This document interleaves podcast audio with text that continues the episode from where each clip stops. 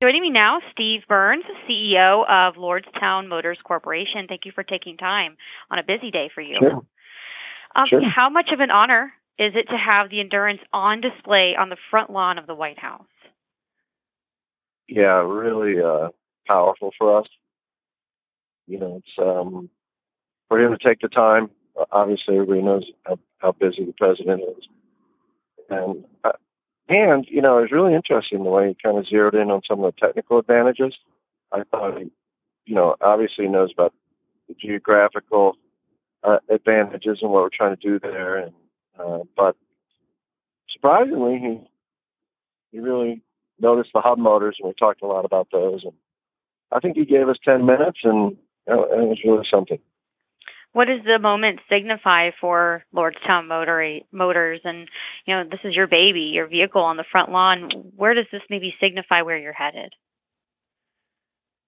Well, you know, fossil fuel transportation is really ingrained into the fabric of America pretty tight. So it's not going to just change overnight, and uh, it's going to take goodwill to help, you know, at least speed it up. And so it's really great to have we have both sides of the aisle on on our side, and uh, it you know it signals that you know they are behind it. You know, not just us, the whole whole movement, and it's it's what's going to take to to try to speed it up. I mean, it's going to happen either way. Uh, I think physics just is going to prevail here, but it certainly helps to have the president of the United States like your truck. Uh, where do you stand with investments right now? Are you doing pretty solid in that category in terms of being able to get up and running and going? Yeah, we're doing really well there. Uh, we are, we we've announced that we are going to go public via uh, a SPAC called Diamond Peak. It's going to happen fourth quarter, uh, probably the side of the fourth quarter. So that brings us. We were oversubscribed, so it, it's more funding than we were seeking, and should be plenty to to accomplish our mission. So that's when you're going to launch your IPO. Yes.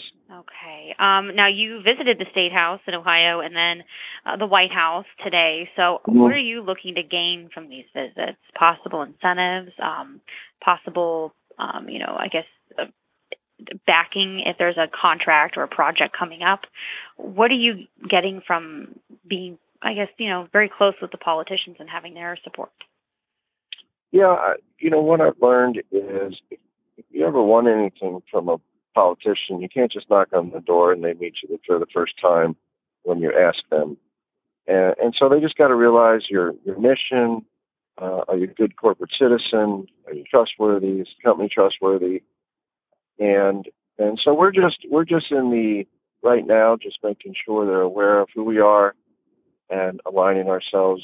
You know, make, they've known who we were for a while. We want to make sure they understand that we are hitting all of our marks and uh, move right on the scale that we said we would, and moving towards production. So it's it's basically just keeping them abreast. Uh, and of course, when you have a prototype and you can drive it up on the lawn of the White House, it helps solidify, you know, how close you are to to production. And, and so we're, you know, we expect to sell this vehicle to commercial fleets, but police departments, municipalities, military bases, we think are going to be great uses for these. So, um, you know, it's it's just kind of a right now we're just making sure that we're aligned with with really both sides of the aisle. Who doesn't like jobs? Uh, who doesn't like high tech jobs? Uh, and most people are very uh, happy with zero emissions. So it resonates on on on a lot of levels to, to most folks. Yeah, definitely, especially as we're talking about the Voltage Valley, possibly bringing you know more jobs to the Lordstown area, maybe give it a different uh, future than maybe what we ini- initially thought with the past where they Mhm. manufactured GM cars there. Maybe a new chapter. Um, now back to the politician relationships and just the discussions that you have had. Where does the contract talks stand with USPS possibly building fleets for them? Is that something Trump and Pence have been helpful in terms of helping you with? Is this something that they're promising you? You know, that's really a workhorse deal. My previous company that, that owns part of owns 10% of, of Lordstown Motors, but they're the ones competing for that that post office bid. You know, naturally, if they win it, we expect to build it in Lordstown, but uh, that's strictly a, a workhorse issue, so we don't get into that with the politicians. Got it. Okay. And so when would the first endurance vehicle come off the lines then here in Lordstown? You say today was a big day, so how soon could we see one? Yeah. So today we showed the, the prototype that we've been testing. Uh, we start to, uh, we build some more, uh, what's called alpha vehicles this month, well, October. And then in January, we built 37 beta vehicles. Some of them start going into the crash test wall. Some go to TRC for in Ohio and Marysville for durability testing uh, as we just march towards production. But the first, uh, you know, the first ones that will be for sale, uh, what's called SOP, start of production, is September 1st, 2021. Okay. You said September? September 1st, 2021. Uh, now, uh, how much did Portman Trump help you to get this product as far as it is today? And you know they're both on the front lawn today, joining you with remarks. How much have they helped you? you know, they've helped a lot in that strictly on, you know, when when GM pulled out, both of them, I think, encouraged GM to to sell it to us so that we could continue you know, vehicle production.